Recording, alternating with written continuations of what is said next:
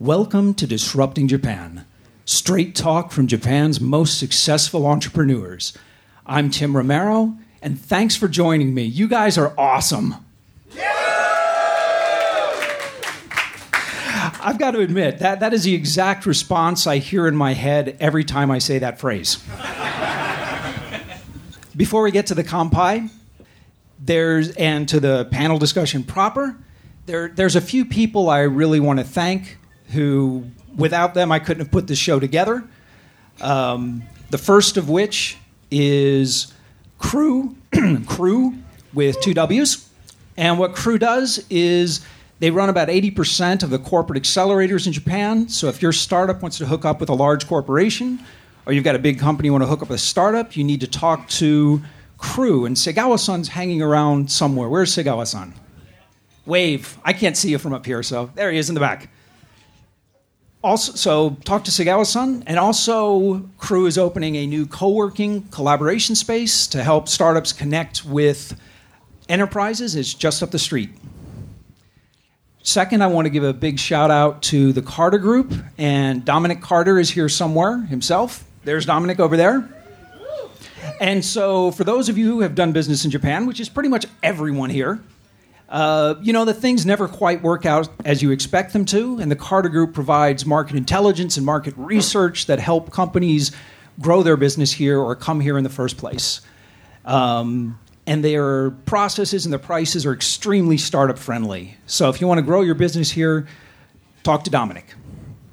And last, but certainly not least, I want to give a big shout out to Digital Hub now you'll see these guys running around with cameras and microphones documenting this for all of posterity. Uh, don't talk to the guys with the cameras. But they also do some great, uh, cut, great corporate video work. So if you're looking for video, and who isn't these days, talk to Steve, who is over there. So let's have a big round for these guys. So, um, I'd like everyone to raise their glasses. And uh, thank you guys so much for being with me for three years and over 100 episodes. And uh, I hope you come along with me for the next 100 episodes in the next three years. Thank you so much. Kampai. Cheers. All right. Now, we get to the meat of the show. Um, now, I want to introduce the panel myself because I know these guys. If I just let you talk about your companies, you're going to use up all the time. so, on my far left is Shin Sakane of Seven Dreamers, and they have been one of the most uh, innovative and aggressively exporting hardware companies in Japan. You, you've done everything from carbon fiber golf shafts to a medical device that fits in the nose for some reason, but you're most known for the Laundroid laundry folding robot, which you're releasing overseas in Japan at about the same time. Right. Uh, in the center is Ken Tamagawa of Soracom, who makes extremely affordable and flexible connectivity for Internet of Things and connected devices, and who is in the process of selling his company to KDDI. Nothing's been officially launched, but it's been leaked all over creation. and on my, on my immediate left is uh, Takuma Iwasa of Cerevo, who is one of the most um, innovative device makers in Japan and one of the leaders in the maker space here. And I would say you've got one of the most interesting models for global expansion that I've ever heard of. So let, us hear it for the panel.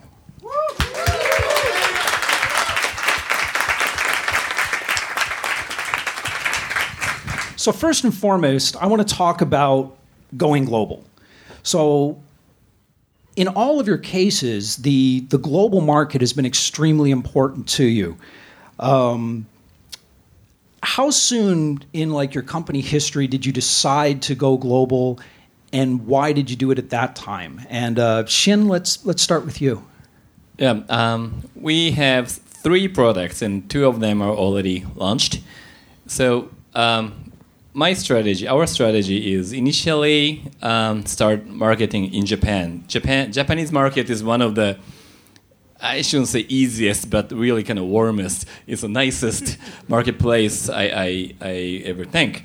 So if we cannot be successful in Japan, uh, don't you know forget about global expansion. So just like we test market in Japan, and once we you know found it's successful, and immediately go global. That that's our strategy. So basically, as soon as you find that that product market fit, you'll you'll take it global. Right, right. Okay. It's about like one year or a little bit less than one year after we launched in Japan that we just go global. And do you think the Japanese market is easy because you're Japanese, or is there something kind of unique about the market that makes it easy? Um, so, good thing about Japanese market is, um, I think um, maybe I, I skip this. We're going to come back to that question. Ken, how about you? You took a different route, but the international markets yeah, are yeah. Actually, really important. you know, uh, let me talk about my background. So I used to work for Amazon Web Services, AWS. So I really like the business model, kind of you know, global platform business. So when we started Soracom, you know, we wanted to make you know naturally global platform, right? So um, when we started the company, actually, I you know uh, registered the entity in the Delaware first. Right. Yeah. Then you know we tried to fundraise money, but we couldn't. Right.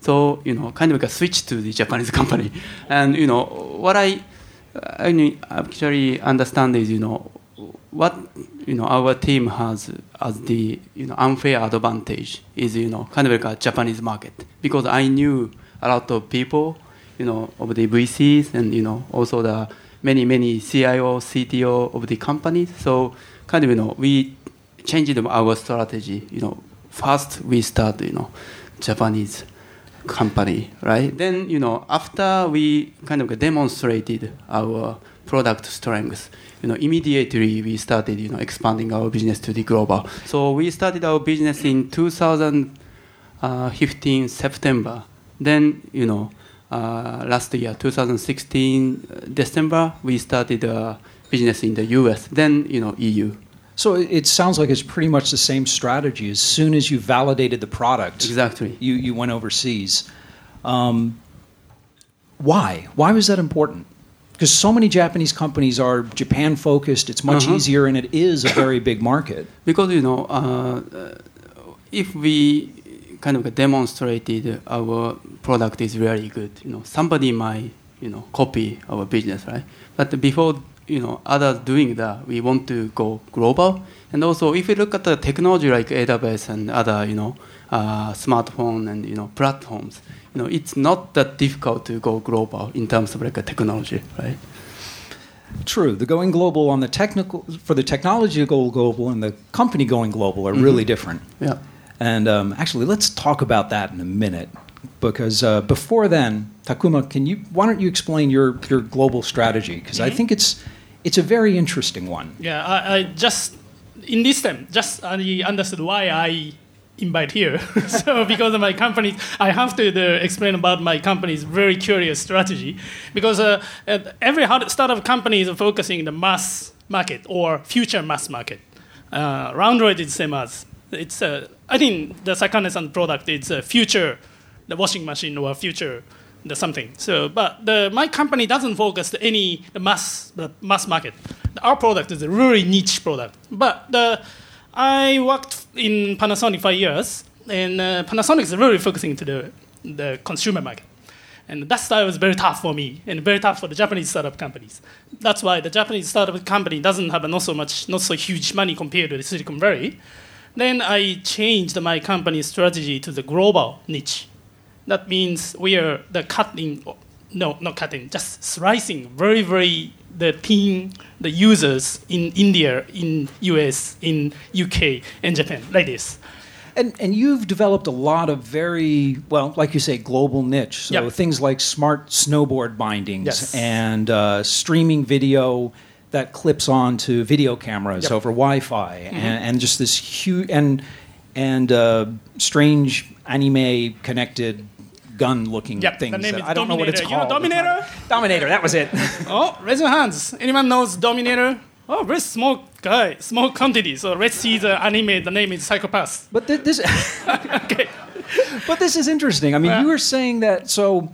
Uh, Shin and Ken were saying that they find product market fit in Japan first and then go global. But it sounds like what you're saying is that you didn't get that much interest in Japan, and you got greater interest overseas. Yeah, tha- that's why the today. So the news media is very very important for the startup company, and our, our product is hardware with service or with uh, applications.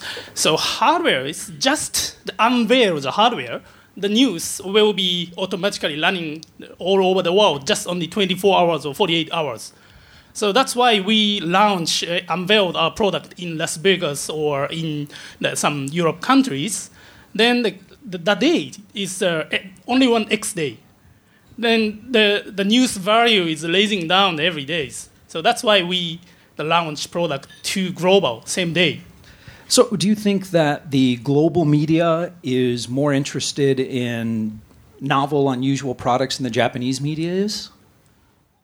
Um, yeah, it, it's same as, but the from my vision, so U.S. based and China based media is much more how to say aggressive to picking up the curious product or a whole new product. Okay. Interesting. And also, the, here is the Tokyo, Japan. It's anyone comes from the Tokyo's media company?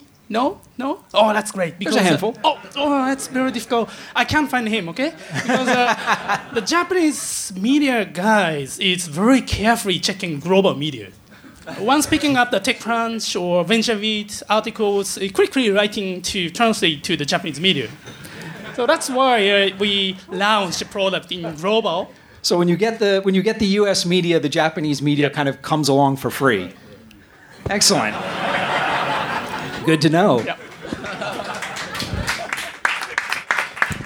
Sorry, uh, 20% joking, right?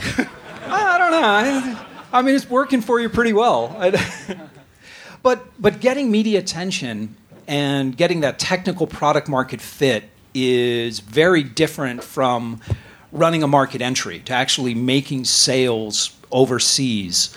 So like Ken, you were mentioning particularly like your software runs on AWS. You can deploy it into any market in the world in an hour, maybe less.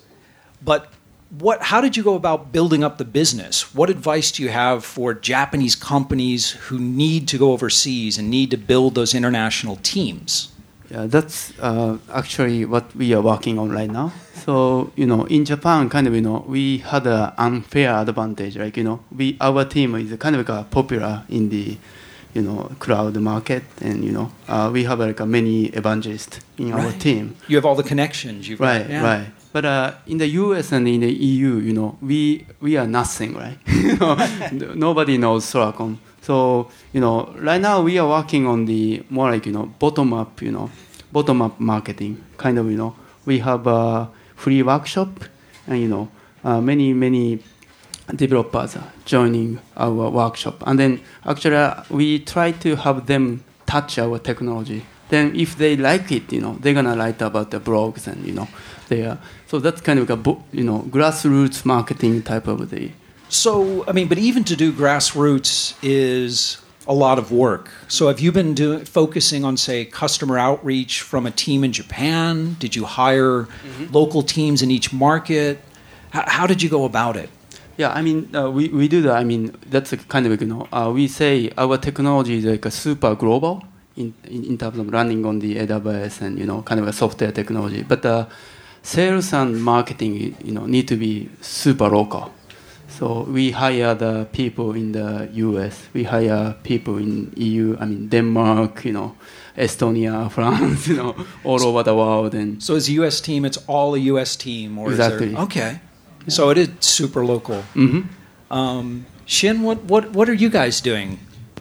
So, like in order to you know expand the market globally. It's simply we just repeat the same thing as what we've done in Japan. So, for example, when we when we expand the business in Europe, uh, all you know, all you need to do is very you know simple, just like establish a company in in EU, one of the countries. We we chose France just because of the the food and wine. I, I didn't want to go to the place where the, the food is not good. But anyways, uh, we, we chose.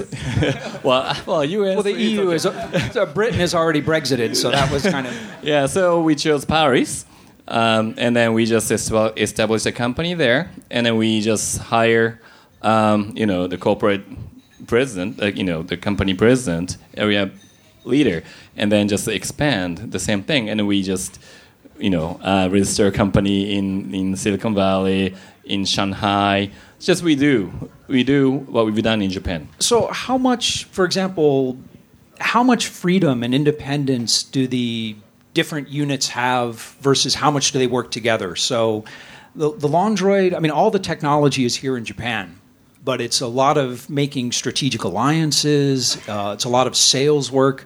So, do you customize for every market you go into? Or do you have kind of a coordinated strategy that's global? Yeah, good, good point. That the technology development wise, we're not big enough to really, you know, customize the product in each country. So all the product development are done in Japan, but we try to make it like global, like standard, um, you know, you know um, kind of product. And then, so what we focus in each region um, is the marketing and PR and sales. So we hire uh, someone uh, like a leader who is very knowledgeable about the PR, marketing, and sales in each country, and then tr- let him hire uh, whoever he wants to hire, and then create a team. Okay, so your efforts are really customized and independent in each market. Right, right, right. Okay. And Takuma, I know you do something that's very different. Yep. You don't you don't have any overseas staff, do you? Um, no, we have uh, two paper companies. One is in Hong Kong, and another one is in Seattle, Washington. Oh, two paper companies. Yeah, two paper, just for processing the tax and some, the managing the the USD and some other currencies. So I, I know this is going to be really attractive to a lot of companies in Japan who want to go global. So how do you handle things like support and customers that are coming in from America and, and Europe? How do you handle that from Japan?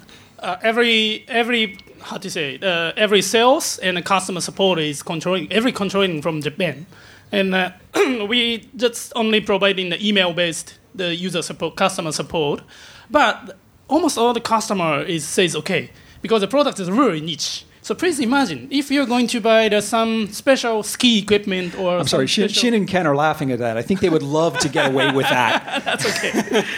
so the let's think about it. Uh, Let's think about your uh, everyone's their minds. If you're going to buy the, some niche product, the buying directly from the U.S., directly buying from the China, the, maybe user support is only Chinese or English only, but almost all guys it says okay, right? Okay, I think that's really. Let me ask you: Do you think that will scale? So Mm-hmm. I, I think that what you're doing, this idea of having buyers who are just so fascinated with the product and who, who think you have something that's cool and unique, Yep. they'll put up with a lot. It's like running a Kickstarter campaign. Yes. but do you think that that can scale from, say, the thousands of units into tens of thousands or hundred thousands of units? Do, do you think that approach can scale up?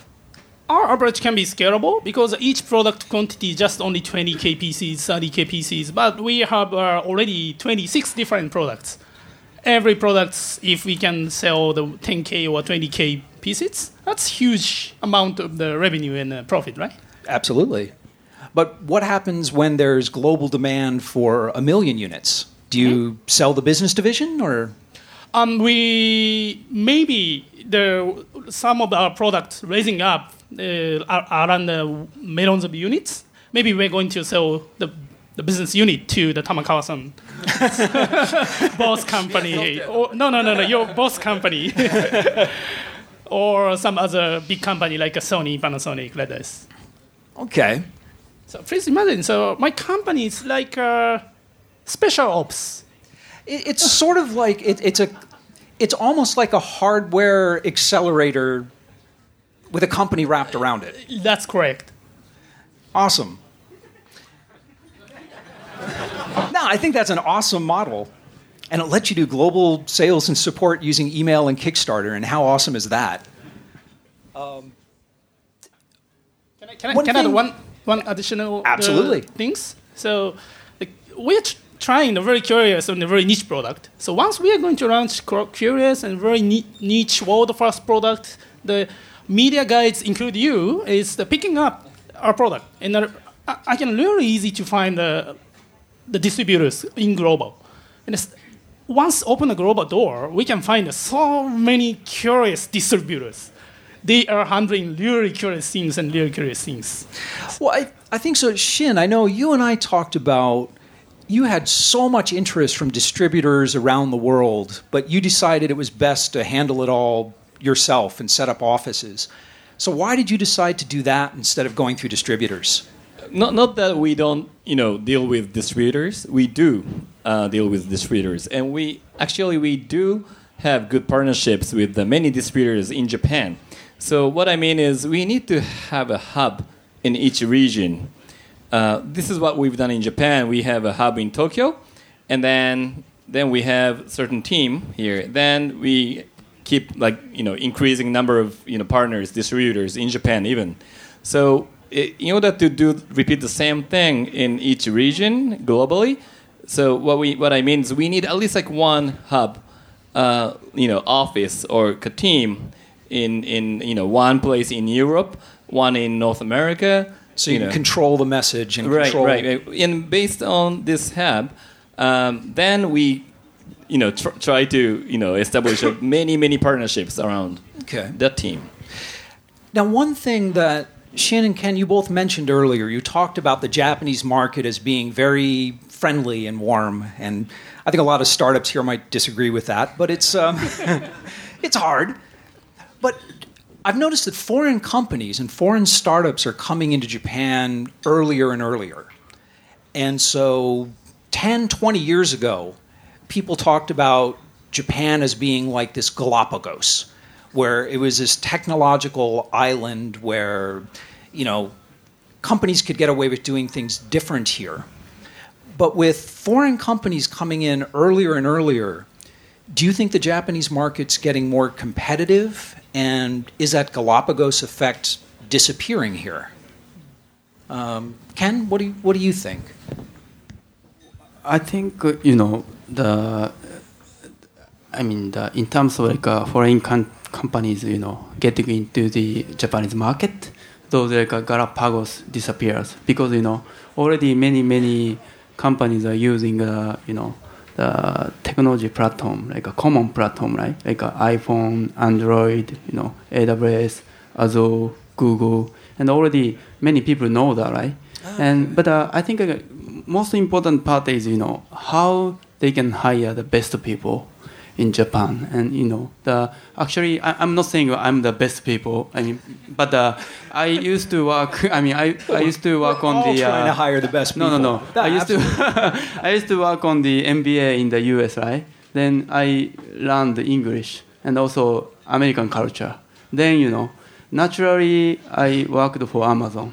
You know, to introduce AWS technology into Japanese market because I know Japanese market, right? So I mean, the, I think that's the most important part. Well, I- so I guess what you're saying is that the the infrastructure layer, whereas 30, 40 years ago, the infrastructure layer was unique to Japan, whether it was I mean, networks than, or you know, like yeah, DeFi, exactly. right? And now that the infrastructure has gone global, all these uh, smaller service offerings and SaaS companies have much. It's much easier to bring into Japan. Yeah, like uh, Netflix, Hulu, and you know, you Right. can name right. So you think the Japanese market's going to get less warm and friendly? Well, language barrier is still high. So I mean, you know how you know they can handle with that. So that's like you know. Shin, what do you what do you think? Do you think the Galapagos is going away, or do you think that Japan will remain? It unique? should. I think it should. Uh, of course, a lot of global, like overseas companies, are really coming to this like big, one of the you know biggest market in the world. Um, but what I mean by this, you know, um, this country market being so friendly is, if you do something unique, li- like you know, all of us here, uh, we kind of sh- shine easier.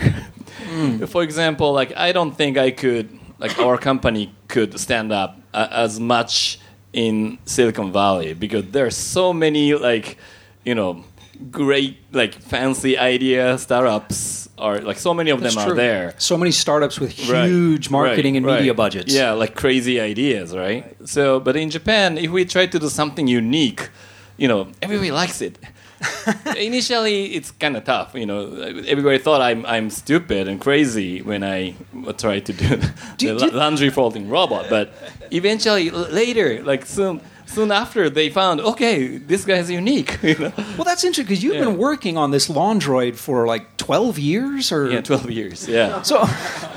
stupid, wasting it- so much money. Well, no, no. I mean, you're finally launching. I mean,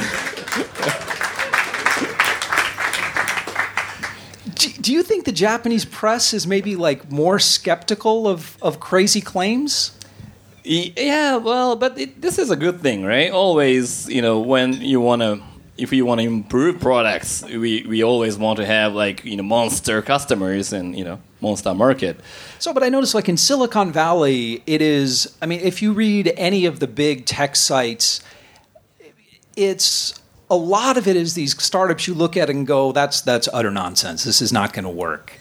So during those, you know, say eight years where it wasn't working and it was just something, a crazy idea you were working on, was the Japanese press, did they think it was interesting and want to write about you? Or did they think, like, this guy's crazy, come back to us when you've got something that works? Well, that was a kind of latter case at the beginning.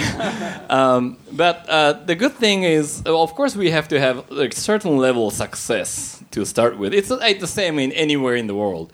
But once we get reach certain point, and Japanese medias, Japanese investors are more friendly than the U.S. ones, I think. Okay. Yeah. So, sort of, once you prove yourself, all the doors open very quickly in Japan. Yeah, I think so. And then then once we need to really kind of get get moving, you know, in, in Japan, and then once we found okay, this is a way to go, we can do it. Then immediately we should go global. Yeah. Well, it, it seems like the whole idea, of the, the, the push to going global, it's almost defensive now. If that whole Galapagos is going away and if it's becoming easier for foreign companies to enter the market, it's a question of do you go after them before they come after you? Well, that that I don't know. Is that a little too aggressive for a. But one, one thing I can tell is, you know, uh, uh, it's very simple. It's simple, like math that you know the global market is like 60 times bigger than Japanese market in, in theory, and and then when you write a business plan to show to your investors, of course it's better to have you know bigger numbers, right? then you get more investment. but if you have money, yeah, times very 60. good point. So if you have more money, then you simply can just do it, right? So Okay. Takuma, you you are almost immune to Galapagos because you're creating such crazy products mm-hmm. on your own. But is your feeling also that the, the unique nature of the Japanese market, the Galapagos effect, is going away? Or do you think it's going to remain kind of, there's going to be unique aspects? It's it's remaining. The some part is remaining, but some part is already gone. So the we are a hardware company, and uh, some how to say it's a kitchen-based kitchen cooking product is still Galapagos because ever it's not only Japan. It's every country's the cooking situation is completely different. The Chinese food and Japanese food and US-based food, but the something like a digital gadget like a smartphone, a smartwatch, and some the music player. These type of the uh, digital gadget, Galapagos is already gone. That's why uh, it depends the Japanese distributor and resellers. So it sounds like I think Ken, you, you really hit on it. Anything where there is a, a shared infrastructure, anything where there's a shared base between Japanese companies and foreign companies, it's very, very easy to come into Japan. Yeah, I think so. I mean, in the especially like technology-wise, you know, cloud resources, you know, the marketing resources, you know, social network resources, all most like free, right? And Yeah. you know, uh, globally fair, right? But uh, kind of like a, you know, we are doing like a telecom business, right? So if you look at the telecom business, regulation is different. So when we go into the U.S. market, we need to take care of the American law and also Right. uh, also you know when we go into the EU market, we thought like EU is like a kind of like a united, right? But uh, uh, there are very different, you know, regulation laws in each country, right? So, it works. In, it works in theory. Yeah, yeah. So, but uh, I mean, technology-wise, uh, as you said, you know, we can copy our software stack on the AWS, you know, within one hour to the from the Tokyo region to Frankfurt region or Oregon region, everywhere. Okay, well let me let me turn that question around because I mean it's this great opportunity. I've got the the CEOs of three of the most innovative hardware startups in Japan on stage here, and in the 80s and 90s, Japan was unquestionably the dominant player worldwide in hardware. Whether you were talking about consumer electronics, uh, the home appliances, uh, video gaming, Japan dominated all of it. And then uh, in the later half of the 90s, 2000s, Japan lost its edge um, and, and really fell behind. So, I mean, rather than analyzing all the things that went wrong or could have gone wrong, do you think, I mean, obviously your company's accepted, but do you think that Japan can turn it around and become a hardware leader again? And what's holding it back now? Shin, you want to jump in on that? Yeah, um, yeah, I agree that uh, when I was in high school, like Sony's Walkman was the best, you know, like best in the world, and I was so excited, like Japanese companies going so global, and I, I was always like uh, talking about like Japanese success stories, but nowadays it's not kind of not like that. Um, but but uh, I, I think we we can do it again. I, I think. Well, what has to happen? So, I mean, for, in, for example, in 1999 in America, Sony was the number one brand in America. It was better than Apple, it was better than GM, it was better than Microsoft. Sony was just dominant. So, what has to happen before Japanese companies can start regaining that hardware leadership? Well, uh, Ken and uh, Iwasa-san should should. Well, well, the thing is, I think like someone like us has to really challenge hard, and then hopefully, like younger entrepreneurs will follow. So, you think it's just a matter of a lot of individuals deciding to do it? Ki- kind of like that. Just because, for example, like now, um, you know, Laundroid's development team is you know consisting of uh, 60 engineers, right? And the 40 out of 60s are the, the the guys from used to work for like Sony, Panasonic, Sharp, Toshiba, Hitachi, JVC Kenwood. Well, that's always been the Japan has always had fantastic engineers, and they Oh, still yeah. do. The problem is turning that engineering know-how into product. Yeah, like they they actually like they're like all like over 50 years old. you cannot imagine like, you know, like Seven Dreamers is one of like, you know, fascinating like young engineers like paradise, right? But it's not like that. It's like really old men's like unbelievable like startup company. It's an old engineer's paradise. Yeah, yeah, old engineers paradise. And I was so worried. You know, I look at their VCs and they're so smart, like unbelievable carriers, but they're old, right? And I, we are like really busy startups. So can they handle it? But they can. They are very healthy, and they work so hard. They they have speed and they have experiences and unbelievably smart. And all they needed to have was the theme like innovative thing, like new thing. So the try. vision. They were they're, they're missing the vision. right? That that's what it is. All right. Um, Takuma, I mean, you guys have a a lot. You've been putting out a steady stream of innovations. Is it? Do you really think it's just a matter of innovative innovative engineers with a vision stepping up and creating stuff? Is that all that's required? Um. So, do you think for Japan to become like a global leader, do you think that there needs to be some top down change or changes in the government? Or do you, do you think, like Shin was saying, that all we have to do is individuals create companies, create products? What will be so, the trigger? So the most important, it's not a dreamy answer. It's very realistic answer is That's just the want. money. Money? I think because the Silicon Valley and China has so huge money amount of money to spend to start up the scene. The Huawei has a huge amount of money. It's same as the DJI. But it can't, is the it, same it as. can't just be money because Sony and Sharp have huge amounts of money, but they couldn't put out creative No, no, products. no. Okay, okay. I, I have to follow up. So money and entrepreneurship and age. That's Age? very important. So Age, older, younger? Sony, sh- yeah, younger is better. Okay. It's same as the, the Sakane-san's opinion. I completely agree to him.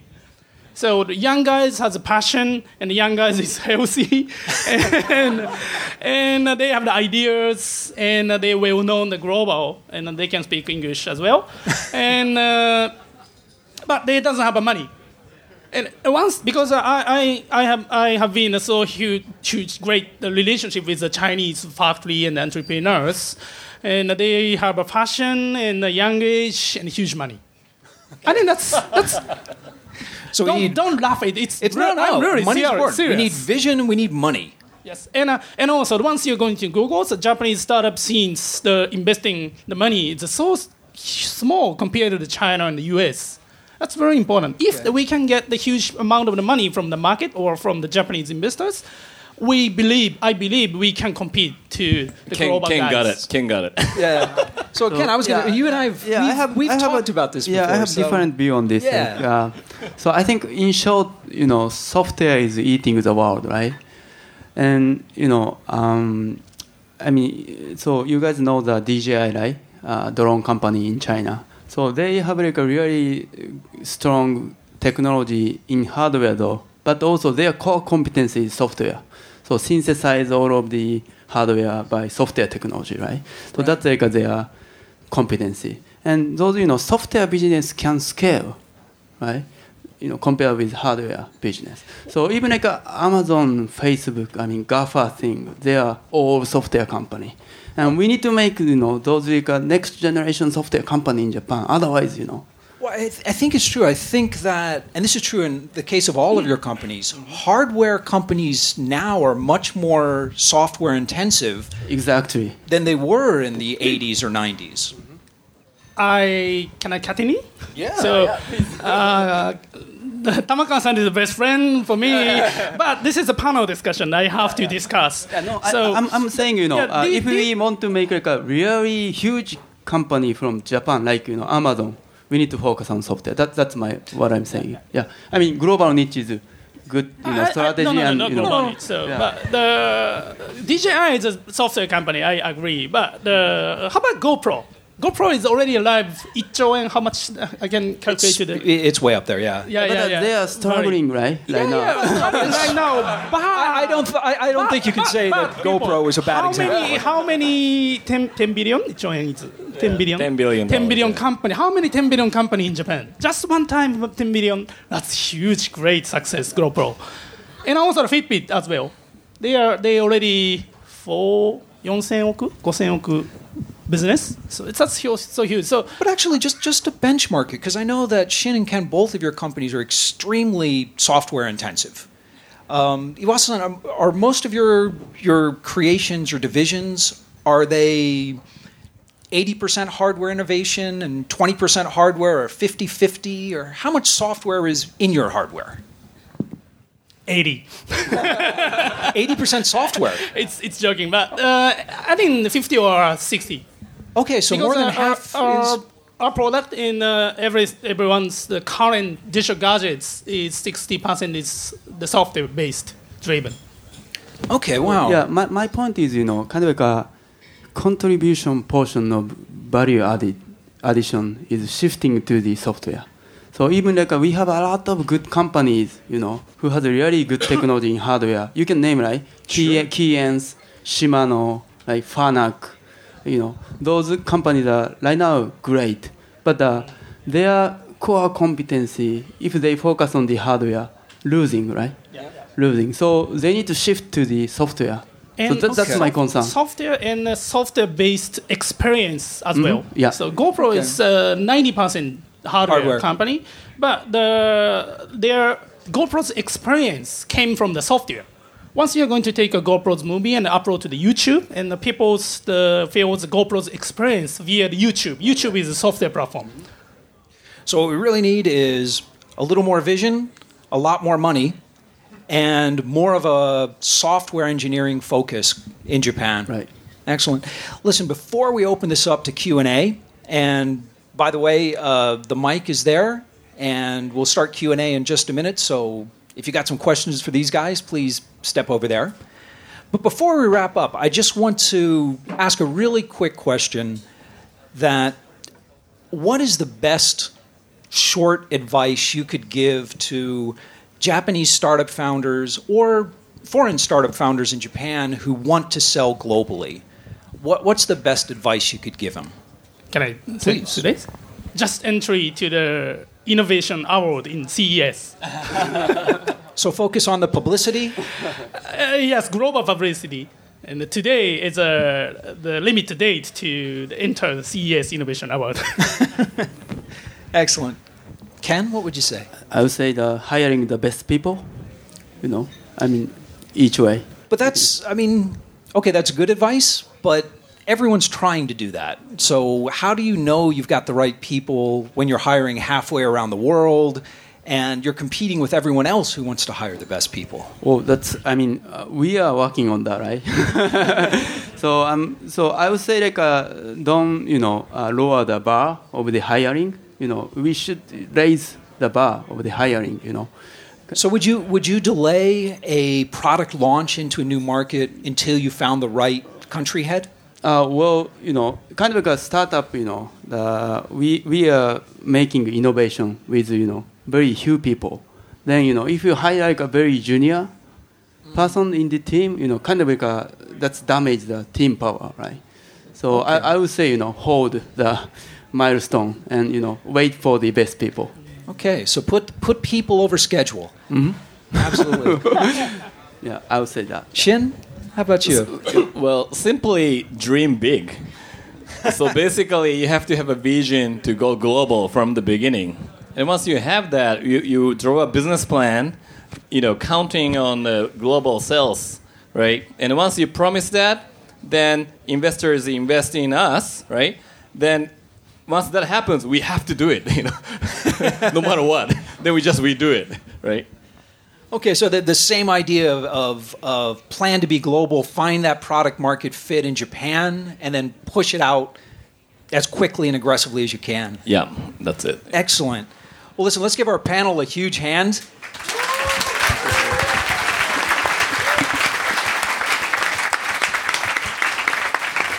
And open it up for Q&A. Please, step up to the mic. Uh, hello, everybody. Uh, first, thank you to the uh, to the panel, all four of you, for this show. It was very entertaining and also very informative. So, for me, I'm Nofel. I'm from France, and I'm currently in international marketing at uh, Mitsubishi Fuso.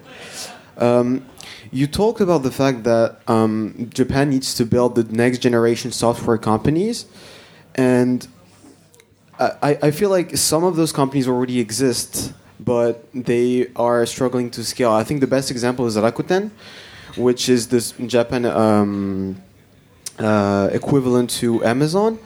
And we've seen recently they have aggressively um, undertaken marketing actions like sponsoring, especially with Barcelona and um, Golden State Warriors. What do you think Rakuten uh, lacks to actually go global and actually compete with Amazon on global markets? So Rakuten specifically, or just large Japanese companies in general? Uh, Rakuten specifically, and also, but like both, I, I think. But Okay, Rakuten is a good um, example. Do you have any thoughts? You don't. You don't have to like dig into Rakuten specifically if you don't want to. this is Japan. Harmony must be maintained. I'll dig into them later, but I want to hear what. Um, Our, our headquarters is based in Futako, Tamagawa. So Rakuten is kind of a friend, so I cannot Yeah, yeah, say yeah. anything about that. let, let's talk. Let, let's keep it general. So, large Japanese corporations. What what can they do better to build that startup? Or, excuse me, that software ar- architecture. I think the purely software-based company, B2C software-based companies are very difficult to go go into the global market from Japan because the B2C, the software, is just a software, not the IoT devices. Uh, It's very difficult, easy to make it compared to the hardware. So that's why the, we are trying the hardware, the software, the mixed. And the hardware is a little bit difficult to the compare to the consumer-based software. So the, my answer is it's seriously difficult if they are trying to make uh, just a software or software-based platform. Okay. But once they are going to the combine the some the the com, how, how to say a little bit complex the hardware and some special equipment with the software, that's very easy to go out to the global market. So basically, it's tough, but good luck. It's it's uh, that's typical. The example is a Fitbit. Okay. Yeah. Shin, do you do you want to weigh in on it? Well, I don't know too much about Rakuten, but I think just they missed the timing, you know, good timing. You know, like Amazon and Rakuten in Japan had a, you know, they expanded in the right timing, but it's kind of too late for them to go global. I think that's what, what I what I think. Uh, I think the Rakuten. Uh, I'm American. I, I'll I don't pull punches. Um, no, I, I- think that the the if you look at why Rakuten hasn't really built up a globally competitive software development infrastructure, um, they've got a lot of they've got plenty of good engineers there. Um, but what Rakuten is as a company, um, they found a niche in Japan, but they never found a similar product market fit outside Japan. So their software engineers are focused on filling that need and patching holes, and they don't have a unique value proposition that says, this is the software we're selling, this is the pro- your problem, and this is how it solves it. So they're very strong in Japan because they've got that, that product market fit, but they, they've struggled to find it overseas. So I think it's more of a lack of direction. It's certainly not a lack of talent. Come on up. Next question. I have sort of a philosophical question. Oh, I love Yeah. those. So Silicon Valley is the big believer in fail fast, fail often. And it, does that apply in Japan in the startup scene? Should it apply? I, I always felt that the Japanese market was very risk averse. Was- So what's what's your reaction? Do you guys have you seen um, people who failed at startups? Have they had a hard time finding new jobs? Uh, what what's what what is the reaction of the Japanese society and business community towards people who have failed? Yeah, um, it's it's getting closer, but definitely, obviously, historically in, in Japan, failure is a big thing, and but but the, recently, I think um, we learned from you know overseas that the you know the people who failed has a lot of value. So it, it's I think it's changing. a Well, bit. listen, is it is it just a big company problem? I mean, would all of you would you think twice about hiring the CEO of a startup that had failed in Japan? Would you be like, if his skills are good, would you be like, come on board, or would it be, well, wait, wait a minute? I think so. Yeah, hire? we, we hired the guy Yeah. who failed. You know. Excellent. But I would say that you know those startups are still few, and you know kind of like a, we intentionally took the style of Silicon Valley. So we wanted to make the company like you know startup technology company in Japan. So we took that style though. I mean actually I call my team member by the first name. So Okay. you know, everybody call me like Ken, not like Tamagawa-san. so that's you know the way we took right intentionally. But uh, I, I I want to you know like uh, many many startups to do Okay, that. that's yeah. excellent. I, I, I think it's it's definitely getting better in Japan, but even in San Francisco, I, I, I think the fail fast, fail forward mantra is really kind of macho bullshit. Uh, everybody says it, but they don't do it. So, like VCs are like, oh yeah, I want to have a, a I want to invest in a founder that has failed, but not his last venture, like the one before that. you know, um, and and so people talk about failure as like, yes, I failed, but then I sold my company for a million dollar, you know, a hundred million dollars. Like, no, that's not failure, man. It's, uh, I, I wish I could fail like that. So I, I, I think that the fail fast, fail forward thing, um, as a philosophy, it's a good thing to kind of keep in your heart, but it's way overhyped. Failure sucks and it's difficult, and it's hard to bounce back from. But Ken, it's good to know because I might be looking for a job someday. Yeah, yeah, yeah. oh, you do. Come on up. Next question. Yeah, so some of you already talked about finding and hiring the best people. And I just want to ask more about the challenges in the target and the talent market for startups in Japan and what were the challenges and maybe describe what kind of employees you were looking for and how did you find them and what were the difficulties or challenges you experienced? Okay, that, that's kind of broad, so let me try to focus that down. Can you guys name like one thing you do to help attract the best talent in Japan? Like a, a good piece of advice or a strategy for, for hiring engineers in Japan. Shin, you've, you've been at this the longest. Yeah, um, the strategy, like the the point of like hiring from our side, or like. Well, the- what advice? How do you attract really good people when there's so much competition from other startups and from big companies who are paying right. a lot more money than you are? From our side, you know, in order to attract, you know, people, best way is you know, media attention. So people want to join a cool company that's doing cool things. Yeah, like basically, uh, as you know, more we get famous, uh, more we attract people. It's a simple calculation. So, you know, the, So get the word out. yeah, Word of mouth. right. So Tim, it's, Yeah. it's completely same the answer as the Sakane-san. So once the consumer electronics business people want to the change the job to the startup company, just Google it. Maybe they, you, you can find only two companies, Seven Dreamers and Cerevo.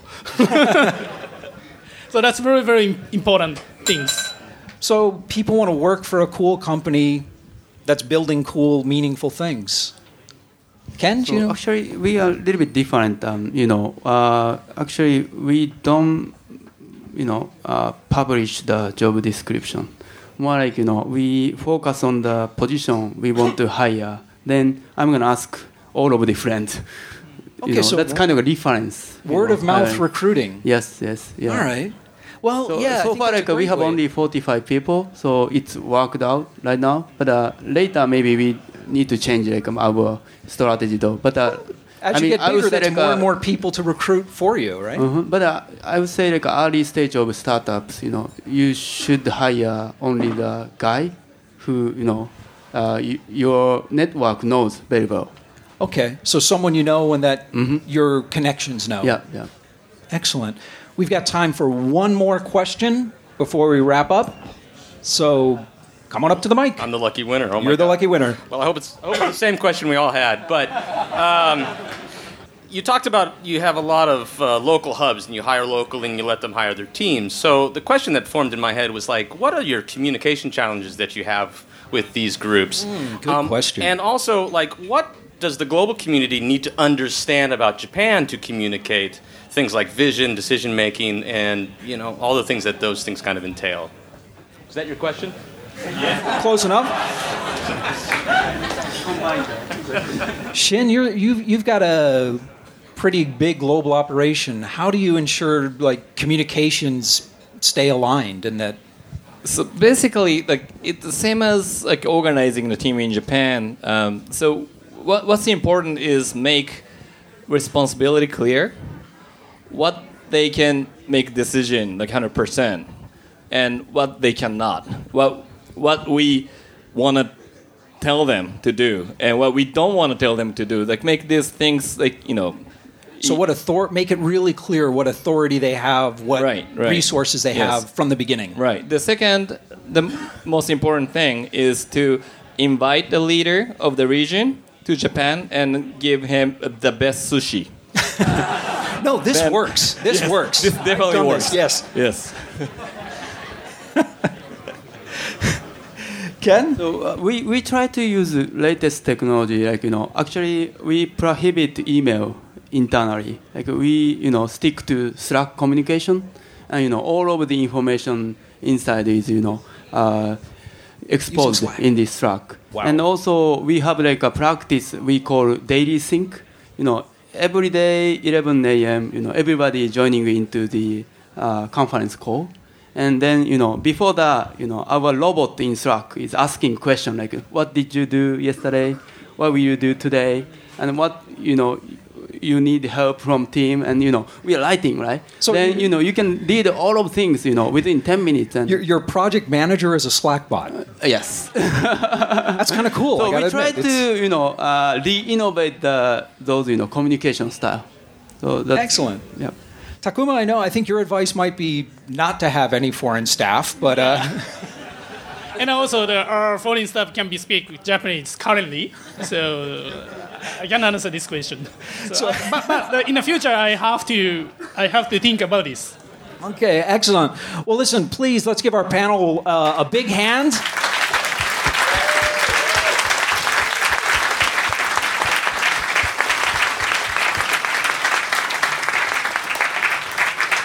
So I just want to say thank you for coming out. Thank you for listening. And I hope to see you all here again next year at our fourth anniversary. Thank you so much.